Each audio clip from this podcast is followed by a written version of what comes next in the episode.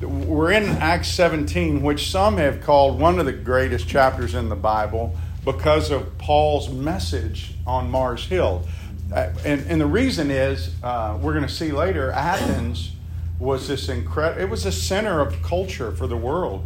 five hundred, four hundred B C, it was like the greatest city in the world. A lot of people think it was like the greatest impact city ever. It was so impactful that when Rome conquered Greece, they kept a lot of the Grecian uh, ideas and, and uh, the arts and the architecture and the gods, their religion, all that stuff they kept. And so, uh, remember, Paul and Silas are now together because Paul and Barnabas split.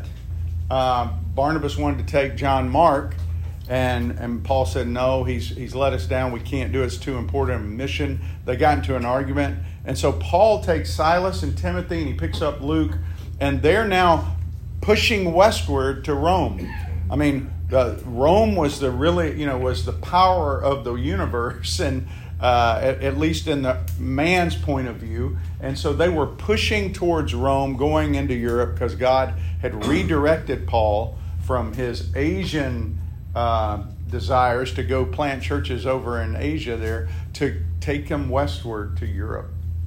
And as he went to uh, Philippi, we saw him encounter three people there uh, and start a church there with Lydia. And then he cast the demon out of the woman and got thrown in jail. And he met the jailer there. The jailer and his whole family come to Christ. And so a little church started in Philippi, became a very special church to Paul. They supported him when he was going to Thessalonica. And, um, you know, they, they, the church was very helpful, and God has a plan. Nothing's random with God, right? So he, he's got a uh, what, what a lot of people call the scarlet thread going through everything. He's just redirecting our lives and our paths. You're here today for a reason. You know, I mean, there is no coincidence with God. And so as they went from Philippi, uh, we saw last week really that these were men who turned the world upside down, it says in seventeen six, because the word from what happened in Philippi had spread to Thessalonica. And and they they these people there had heard about Paul and Silas, even though they were almost one hundred miles away, they had heard. And so Paul and Silas go there, they go into the synagogue, and we, last week we looked at four, uh, really four things that we see in men who have an impact because we see them in Paul and Silas's life. Does anybody remember the first one? As God's kingdom priest, God calls us to what? Live boldly. Live boldly. Live boldly, speak biblically, share inclusively, and suffer trustingly. Yeah, so live boldly. These were bold men. Where did Paul go? He went into the synagogue in every city. Had he been rejected? Yes. In every synagogue he shared, he was rejected and persecuted. But he keeps going in there because it starts with the Jew. To the Jew first they came. Why? Because they had the scriptures. They knew the Old Testament. And so Paul goes into the synagogue. And he was bold to do that. And uh, then we, sp- he, we saw him speak biblically. In both Thessalonica and Berea, what did he do? He took them to the scriptures. He went to the Bible. And, and it says that he taught them why Christ must suffer, because the Jewish people did not believe in a suffering Messiah. And, and you know, I asked the question last week, could you, if a Jew came up to you today and says, where does it say in the Bible Messiah is supposed to suffer? Would you know where to go? You know, Isaiah fifty-three, Psalm twenty-two. Um, there's lots of passages that talk about that. In Zechariah, it says they will look upon the one whom they pierced. This was way before crucifixion. And so there's lots of places there that talk about Messiah being a suffering servant and who would die, but he wouldn't see decay. So we talked about speaking biblically, but we also talked about sharing inclusively because it says there were many women who came to faith. And in that culture, in Thessalonica and even Berea, women did not come to faith apart from their husband's approval. They did not have the right to do that, but that was changing because Jesus valued these women and did not uh, like a lot of people like to say the Bible puts down women. It doesn't. There's just, they're different roles, but but these women were valuable and they came into the kingdom. But Paul and Barnabas didn't stiff arm them. And we talked last week about people we stiff arm with the gospel. We don't think God's going to do anything with them. And we talked about it. It might be a transgender. It might be a homosexual. It might be somebody who is a drug addict or an alcoholic that we write off. And you can't write anybody off. Yeah. And and, and so we talked about sharing inclusively. And then finally we talked about suffering trustingly. As we as every place they went, they were persecuted. And and there were there was a mob that was stirred up to go after them because the Jews up in Thessalonica ran them off. Then they heard what they were doing in Berea and they came down there and they tried to run them off there. But Paul uh, and the leaders that were there said, hey, we need to get Paul out of here. He seems to be the lightning rod. So they moved him under the, the guidance of the Holy Spirit. And Silas and Timothy stayed there to disciple and help the church really get going. And then so Paul is left in Athens. He's in Athens by is one hundred miles away. When he, you know, they took him to Athens, dropped him off, and he said when they dropped him off, hey, make sure you bring Silas and Timothy here. But Paul doesn't get R and R, rest and relaxation, anywhere he goes. He's not sitting there taking in the sights in Athens. He's in Athens. And he sees what's going on, and it disturbs him greatly because of what Athens was, what it represented. But Paul was not unaccustomed to seeing things like that. He grew up in Tarsus. He would have seen idols before. He would have seen man's attempt to try to define the universe before. But he was so overwhelmed there when he saw it. It says he was provoked. He was provoked. He was stirred up. It was like the word literally means like he was stabbed. It irritated him so bad. There's other times in the Bible you see stuff like that with Moses in the Old Testament. But with Paul, we're going to look at this today. And really, there's only two thoughts. And as we look at this text, we're going to, we're only looking at five verses, sixteen through uh, or six verses, sixteen through twenty-one. Uh, seventeen, sixteen through twenty-one. And we're going to keep building on this idea of having an impact as God's kingdom. Remember, live boldly, speak biblically, share inclusively, suffer trustingly. And today we're going to add two more. We have to see the world with divine eyes, supernatural eyes, spiritual eyes, whatever you want to call it. But we have to see the world around us not with human eyes, but with divine eyes, from God's point of view. There's a song Brandon Heath uh, wrote and sings called "Give Me Your Eyes," talking about, God, give me your eyes for the people. Let me see the world through your perspective. And so that's what we're talking about. So that's the first thing. The second thing is we are called to engage the world with a divine message. So we not only see the world with divine eyes, our engagement with the world around us is with a divine message, not the philosophies of man, not human tradition, but it's with the divine message. It comes from what? It's it's it's from the Bible. So, but it's not just speaking biblically, it's engaging. You know what it means to engage? What does it mean to engage? When you engage something. Take an active role. Yeah, it's active. So you're not just responding, you, you're actively looking for divine opportunities around you. And we see that in Paul. And so I'm going to read, I'm going to read um, this text. But as I get ready to read it, I want you to think about Athens. Um, when you think about Athens, Greece, I mean, when we think about Greece today, it has, even though it's beautiful, people go there and they think it's a beautiful place to go. It, you would say, you know, probably culturally, today, is it really having an impact on America right now? Like the current Greece? Not really. But back then, it was unbelievable the impact they had. It was known for the intelligentsia, the universities, the, the arts, the architecture. It, it would be like really the way L A or New York influences America. You grew up out, out, out there. L A, I, I remember when I lived in Yuma, Arizona, I went up to California the first time and a person said something to me that has stuck with me ever since. And that was back in the, the eighties. But it was like, yeah, whatever happens in L A usually filters to the rest of the U S within five years. It's really true. It's like fads and things that are happening out there just usually, it's such a cultural influence, whether it's Hollywood or even just the way they impact. And New York is the same way in a lot of ways.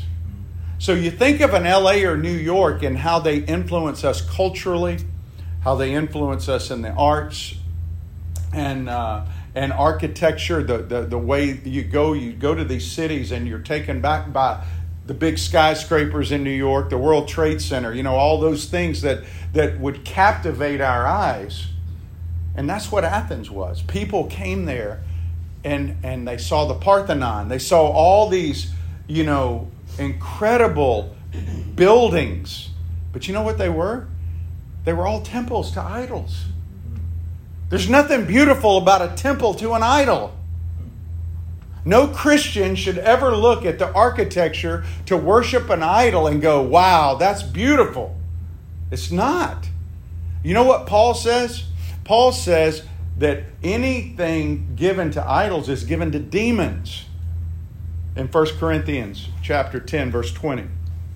They're temples of demons is what they are.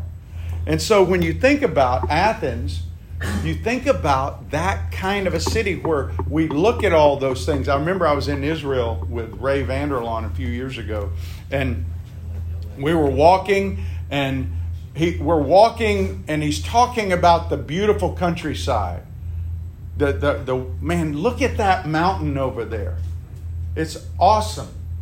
And look at, man, look at the topography God made here. And everybody's just like, yeah, I've seen that. You know, nobody's really blown away by it.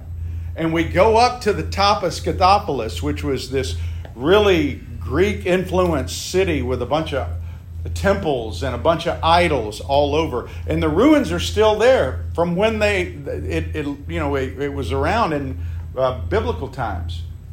And you go up there, and as soon as we got up to the peak where everybody could see it, they go, wow. They're blown away by that. And and Ray said, you love this. I told you about God's creation, and you blew it off. You come up here, you look at this. This is man's creation. It's in rubble. And you love it. And it's true. We are so drawn like a uh, like a mosquito to the purple light, to those kind of things. And we have to think about that, that we are susceptible. So if we are aware, if we know the enemy, one of the things as a pilot they trained me to do is to know my enemy. If I know my enemy, then I can be prepared for his attack. I can know his strategy. And I don't want anything to do. I don't want to, I don't want, how do you think so many guys get duped into spying? You know why? Because they use a pretty woman. How many times does that happen? You sit there and you go, you dummy? Is it is it worth ruining your country to do something like that? So, but when you think about Athens, Socrates was there. Uh, Plato, that's where they grew up. Aristotle move there. So, I mean, you think about those great names of philosophy. It was the greatest city in the world. But you know what? It was really interesting. If you look in verse twenty-three, and it says they even had an idol to the unknown God. Isn't that telling? They, even though they had, you know how many idols they had in that city? thirty thousand idols. thirty thousand gods represented there. You know how many people lived in Athens? ten thousand. Every known deity. It's kind of like today when I go to India They have over three million gods. If you walked over there and you said, this is my God, and it is for a lot of people, it, you said, this is my God, you know, this phone, people would worship it. And that's the way it was in Athens. Everybody, there was all kind of teaching, and if you brought a new teaching, they wanted to hear what it was. And so, if we want to have an impact as God's kingdom priest, we... We've got to see the world with divine eyes for what it is. We've got to go in there and be able to separate the, the idols and the demons from what's true for people. Because otherwise you end up with a culture that says, if you're a guy, you can be a girl. Or if you're a girl, you can be a guy. Or you know what? God's word says this, but it doesn't apply to us anymore. Because that was an old book. It's traditional. It's patriarchal, whatever words they throw in there. All those things, those arguments are human arguments that they're just dismissing God. People have been doing it for eons. And so, but they were empty. So they made a statue, an idol to the unknown God, because that's where the world's religions leave you, empty. So let's read the text, verse sixteen down through twenty-one, and we'll look at each one of these. Now, while Paul was waiting for them at Athens, his spirit was provoked within him as he saw the city was full of idols. So he reasoned in the synagogue with the Jews and the devout persons, and in the marketplace every day with those who happened to be there. Some of the Epicurean and Stoic philosophers also conversed with him, and some said, "What does this babbler wish to say?" Others said, "He seems to be a preacher of foreign divinities, because he was preaching Jesus and the resurrection." And they took him and they brought him to the Areopagus, saying, "May we know what this new teaching is that you are presenting? For you bring some strange things to our ears. We wish to know, therefore, what these things mean." Now, all the Athenians and the foreigners who lived there would spend their time in nothing except telling or hearing something new. May God bless his word. You know, if you look in uh, John chapter six, verse sixty-three, Jesus said, "It is the Spirit who gives life. The flesh is no help at all. The words that I have spoken to you are spirit and life." So if we want to see the world with spiritual eyes, where does it come from? What does Jesus just say? Where does it come from? Spirit. From Him. So you can't see the world with divine eyes if you don't have Jesus. It's impossible. You can try to explain it to somebody. You can try to help them understand. They will not get it. They can't see what you can see if you have Jesus. They can't. Jesus told his disciples in Matthew thirteen, sixteen, "But blessed are your eyes, for they see, and your ears, for they hear." He's telling the disciples this. "For truly I say to you, many prophets and righteous people longed to see what you see, and they did not see it, and to hear what you hear, and did not know it." Because here's the thing, even in the Old Testament, they, they loved God and they had faith in the one true living God, Yahweh, but they didn't have Jesus. Do you realize that? As holy as Moses was to God, as set apart as he was, he did not have Christ. He didn't have the, the Holy Spirit indwell him permanently. And that's huge, guys, for us to understand that we can't see with divine eyes if we don't have Christ. And so, it doesn't mean we can't make mistakes, but we have a discerning eye that can see things in the spiritual and the unspiritual. There's a, there's a whole unseen world out there that most of the world is oblivious to. I don't know if you guys saw the movie The Matrix years ago, but that it, it's kind of like that. It's going on all around us, this unseen world. You know, before um, Pasteur, uh, Louis Pasteur, um, came up with the the whole virus stuff, you know, and, and the, the, the way viruses work, people didn't believe. They just died. They'd get sick and die. But now we got antibacterial everywhere. Why? Because we know that stuff's real. Think about it. With COVID, how many times did you wash your hands with antibacterial stuff? But without Louis Pasteur bringing that to light, well, Jesus is the same way. If you don't have Jesus, you're not going to see demon stuff. You're not going to be aware of this spiritual world. So we got to see, and we got to ask God to open our eyes. In First Corinthians two, the Bible says the natural man, the natural person does not accept the things of the Spirit of God, for they are folly to him, and he's not able to understand them because they are spiritually discerned. The spiritual person judges all things, but he himself is judged by no one. You see, when you have Christ in your life, you are able to see with these spiritual eyes and make discerning decisions. But what happens is, that's why Paul says, be filled with the Spirit. That means be yielded to God's Word. When you are running away from God, listen, let me ask you this question. If you're a believer and you run away with God, I mean, run away from God, can you be deceived as a believer? Even though you, you have Him, can you be deceived if you're not walking with Him? Absolutely. You can. It says that in the Scriptures. We got to walk with Him, but we got to ask Him to open our eyes. In Second Corinthians three, he says this, talking about unbelievers, their minds were hardened, for to this day when they read the Old Covenant, which is what? The Old Testament, they would read that, the same veil remains unlifted because only through Christ is it taken away. Yes, to this day, whenever Moses is read, a veil lies over their hearts. But when one turns to the Lord, the veil is removed. I remember getting into a conversation with a guy a few uh, months ago.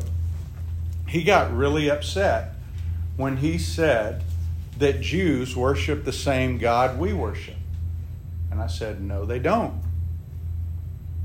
We worship Yahweh, who is God the Father of Jesus Christ. They worship Yahweh, who is not God the Father of Jesus Christ. You can't have them be the same. They're not the same. And the gospel is veiled to them, and because the gospel is veiled, they don't have spiritual discernment, and their hearts are hardened. Now, does that mean they can't? Yes, they know the Scriptures, but do you know that Muslims, they think Jesus is a good guy? He's a prophet. They don't worship. Allah is not the same as Yahweh. It's different. And so you don't understand that if you don't have Christ, if you don't have spiritual discernment. If you don't walk with Him, you can be deceived. And so the question is, how do we see with spiritual eyes?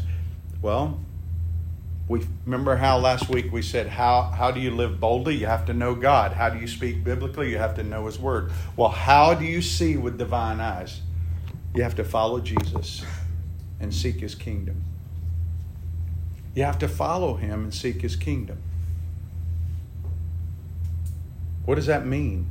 Well, what did Jesus say in Matthew four nineteen? Follow me, and what? You'll figure out what to do? Is that what He said?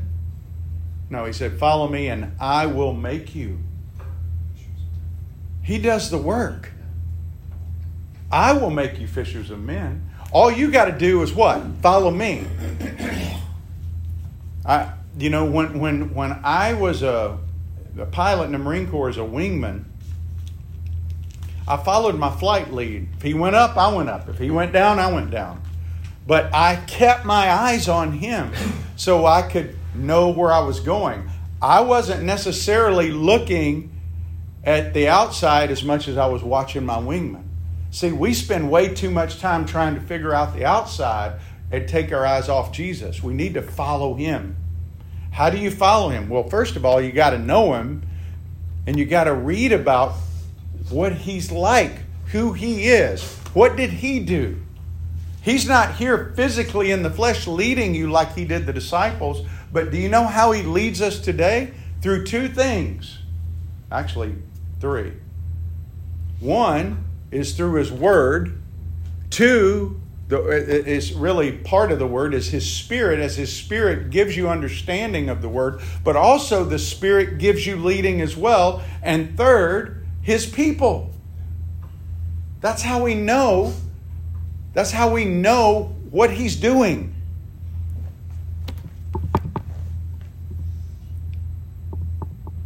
But, but, but if we don't follow him, we're not going to have spiritual discernment. Because what happens when you start following your own desires? It, it doesn't matter how close you are to his people or to him. Judas walked right next to him, but he didn't follow him. He really wasn't following him. He was just next to him. And, and that's what we have in America today, I think. And not just here, throughout the world. There's a lot of people that walk next to Jesus, but they don't follow him. In fact, I have people I've heard who say, you know what? You shouldn't tell people to follow Jesus. That's adding works to salvation. No, that's not adding. Listen, I let me state clearly, you cannot do anything to make God love you. You follow Jesus because he's in you. You follow Jesus because God's Spirit's in you, and God's Spirit goes where Jesus goes. Jesus is the way the world is saved. There's no other name. So if you're not following him, you're not following God. I don't care how close you are to him. And so First John two fifteen says, do not love the world. And the word love there is agape. You cannot love the world unconditionally if you're a believer. And then he defines what the world is. The lust of the eyes, the lust of the flesh, and the pride of life. What a man has and what he does. Do we struggle with that? Do we get our security from what we do or what we've done, what we own? Do we see things? You know what lust of the eyes is? That's seeing something you've got to have that you didn't even know existed last week. You ever do that? Flip through a magazine, gun magazine, hunt magazine, sport magazine. Man, I got to have that. You didn't even know it was around a week ago. You guys must struggle with that too, someday. Isaiah forty-two. Listen to what Isaiah says. Thus says God the Lord, who created the heavens and stretched them out, who spread out the earth and what comes from it, who gives breath to the people on it and spirit to those who walk in it. I am the Lord. I have called you in righteousness. I will take you by the hand and keep you.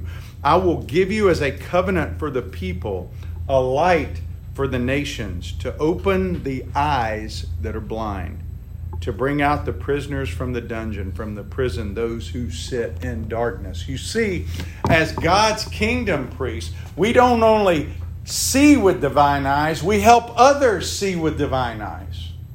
That's what a priest does. He's a go-between between man and God. Men who are apart from God, that's why Paul says we're ambassadors. God appeals to people through us. So how can we help people see, like he says there, if we don't see?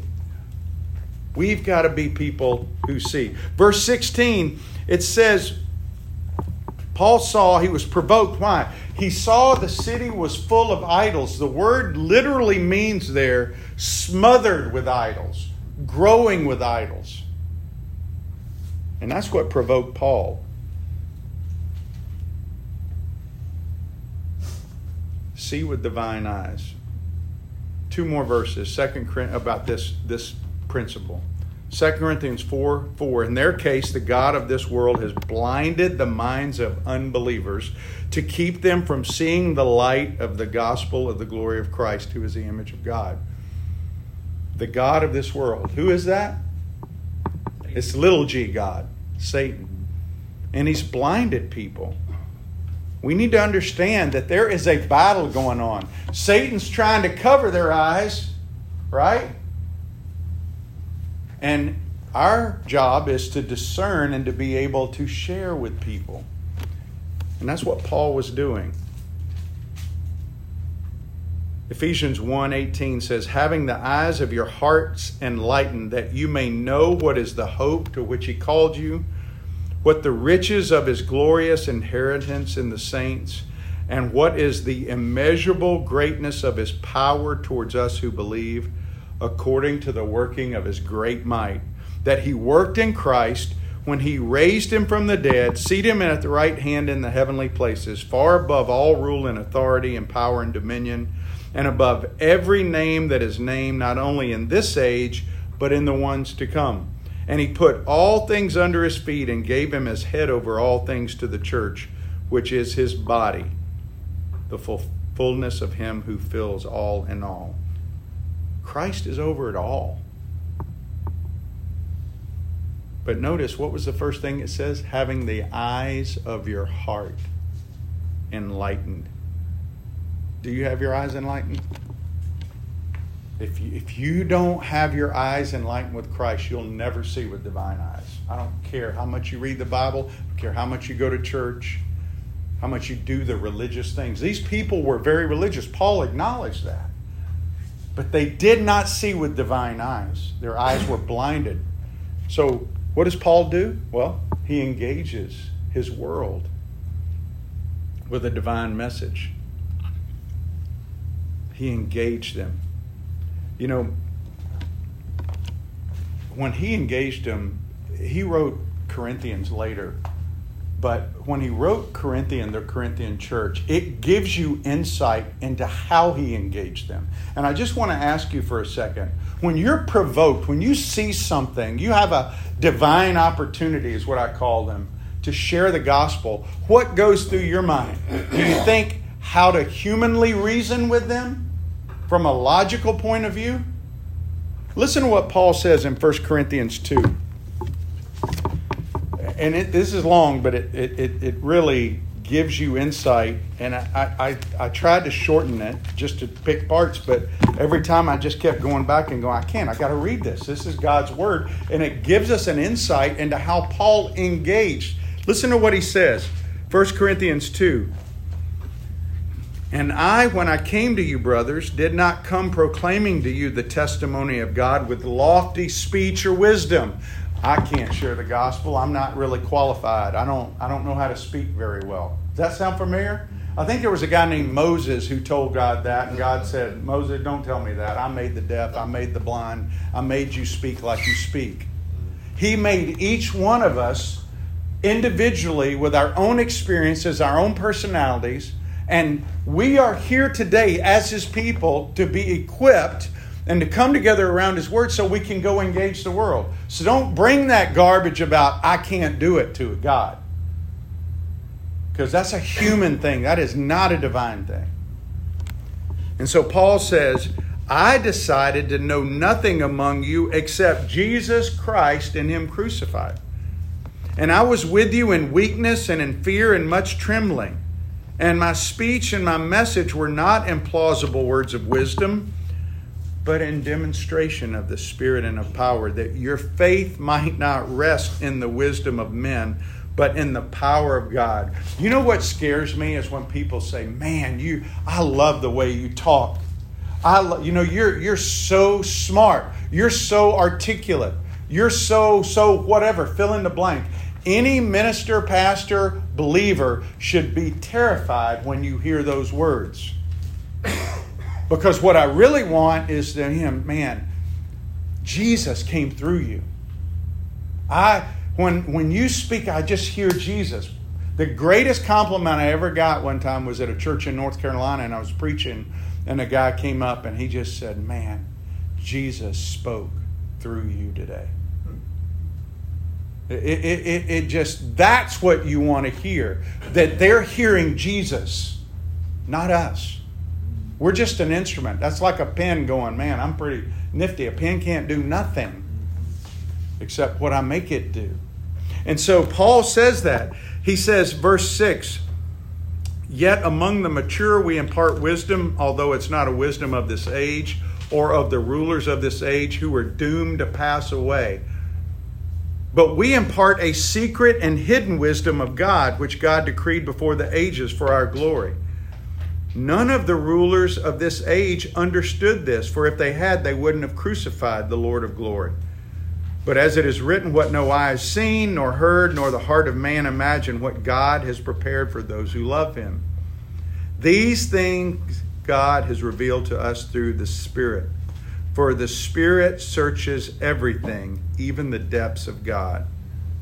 Who knows a person's thoughts except the Spirit of that person which is in him? So no one comprehends the thoughts of God except the Spirit of God. And we have not received the spirit of the world, but the Spirit who is from God, that we might understand the things freely given to us by God. And we impart this in words not taught by human wisdom. Are you getting the picture of what Paul's saying here? It has nothing to do with how smart people are, how much education you receive. You know, one of the first questions I'm always asked when I'm invited to go preach at a church, after the, after they invite me, what seminary did you go to? I didn't. I actually had a church in Houston cancel me because I didn't go to seminary. Stupid Texans. No, I'm joking. That was just a joke. I loved living in Texas. I lived there for ten years, but it was true. When, when a guy said, where'd you go to school? I said, Mississippi State. He goes, no, what seminary? I go, I didn't go to seminary. I said, I've been trained by people, seminary professors who mentored me, but I, I just never felt God called me to go for whatever reason. See, we put value in a certificate that sits on a wall, and God puts value on the Spirit in a person. Is my Spirit in you? If my Spirit's in you, you go where I tell you to go. You say what I tell you to say, not what you think. That's why I hope I don't say I think about God's Word. I hope if I say that, you remind me at the end, hey, you said I think. Because it doesn't matter what I think. What matters is what He says. And that's what Paul is saying. And why is that important? Where is he? He's in Athens. Athens was the capital, man. It was like, and where did he go? In just this little text, there's three places he go. Where does he go first? The synagogue. To talk to the devout people. Then where does he go? To Starbucks, the Agora. It's the marketplace. It's where people are meeting, the businessmen. And then where does he go? To the Areopagus. They take him there, which is like, you know, the Areopagus was not just an area. It was a place where they kind of discerned, okay, what is this guy really saying? What is he teaching here? Let's, and they kind of acted as a governing body of that area. They they oversaw, so they wanted to know what he said. So he's in all three of these places, he's engaging people. And so how do how do we engage the world with the divine message? Well, we have to know God's gospel and be ready to share. Do you know it? You know, ninety percent of witnessing is just starting up a conversation. You don't start off with, Roy, you're going to hell. Let me tell you about Jesus. No, you start with the superficial. Hey, Roy, where are you from? Wow. California? Got a cousin named Jim. He lives out there. That's a big state. Oh, yeah. Yeah, it is a big state. But you start with the superficial. Then you move from the superficial maybe to struggles. How are you dealing with this whole COVID thing? How you dealing with the political stuff? How you dealing with what's going on in the Ukraine? How you dealing? You, you talk about the brokenness of our world, but then you get into the source of hope to deal with these things. It's a progression, but it starts, ninety percent of it starts with that conversation. Just starting the conversation. Colossians four, two through six, guys. Jot that down and go back and read it and think about these things. This is the philosophy I share. I've shared this for the last twenty-seven years of sharing the gospel. Prayer, care, and share. Paul says, devote yourselves to prayer. He's writing from prison. And instead of asking people to pray for him to get out of prison, he's writing for people to pray for him to be bold to share the gospel with the people who are imprisoning him. So the first thing is prayer. Second thing is care. He says, conduct yourself with wisdom toward outsiders. So you care for people. He cares for the outsiders. He's not only thinking of himself. And then the third thing is sharing. He says in verse six, let your speech always be with grace so that you will know how to respond to each person. The gospel is not a cookie cutter thing that you just put a tract on a toilet somewhere and think somebody's going to get that. I'm serious. Or leave it as a tip for some server who looks at it and goes, there's no money here? Great. I got a friend who leaves million dollar bill tracks. That's his tip. I'm like, dude, you need to throw a real hundred on there with that. And let these people know you care about them. It's not that that's not valuable, but they're not going to recognize that right away. So you pray, you care, and share. Verse seventeen says he reasoned with them. He dialogued. He conversed in verse eighteen. That word actually means debated. They called him a babbler. You know what that word means? It means a seed picker. It means, it means actually somebody who has no original idea. They just go get everybody else's thoughts, and that's what they present, is what they believe. Gee, you know, Paul wasn't. And, and the Epicureans, really just real quick, and I know we're over, just give me two more minutes. Because it talks about the Epicureans and Stoics. Do you know what an Epicurean is? Do you know what a Stoic is? You read words like that in the Bible, you may not know. I didn't know. I'm from Mississippi. I had to look it up, man. I didn't know what that meant. But an Epicurean sought the truth by personal experience, not through reasoning. Does that sound familiar? Are we Epicurean in this country? They considered gods to be with remote, with no interest in their daily life. They were deists, basically. Everything happened by chance. Death was inevitable, no, no judgment. So human beings should pursue pleasure. Pleasure was the chief end of man. Does that sound familiar? Stoics, however, were different. They rejected pagan theology, and what they did is everything was a god to them. The universe was a god. The world was determined by fate. Mother Earth was a god. And really, they felt that human beings had to pursue duty and do the best they could with what they had. They emphasized chance, escape, And the uh, and basic, I'm sorry, they emphasized fatalism and submission to whatever in the endurance of pain. That's what it means to be stoic, right? Basically, the, the Epicurean said enjoy life. The Stoic said endure life. And so Paul goes in, and do you know what he does? Paul actually dealt with both of them as he shared the gospel. And we're going to see that. And what happens in verse thirty-four is one of the Areopagites actually trusts Christ after Paul preaches this great message on Mars Hill. And at the, when he's preaching, what we're going to see is he refers to the caring of a personal creator. He's not detached. He talks about the dignity of human beings and us being his offspring, the certainty of judgment and the call to repentance. He actually takes two groups. It would be like him taking a Florida Gator and a Florida State Seminole and coming in there, and at first they're opposed to him, but he's dealing with things that affect them both in a positive way. Isn't that awesome? And so I'm going to send you guys a gospel outline, because if you if, if you had an audience like that, could you share the gospel? Could you go through? There's four main things you want to cover when you share the gospel. God's purpose, our problem, God's provision, and our response. And I'll give you verses next week as we go into it. And I'm going to give you a sheet that'll have that on there, and a sheet you can take home. Some of you have done this in here before. You can actually write out the gospel in your own words, because We need to be able to do that. And so, as you leave here today, I want you to think about these two questions. I want you to think about, first of all, what do we see? What am I seeing? And se- second, how am I responding to what I see? Paul was a man who saw the world with divine eyes, and he engaged the world with a divine message.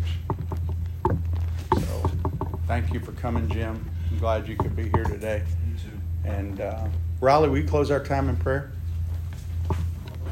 Heavenly Father, we come to you and thank you for the word. Thank you for all things that you've done in our life. Father God, we thank you for each and every person in this room, Lord.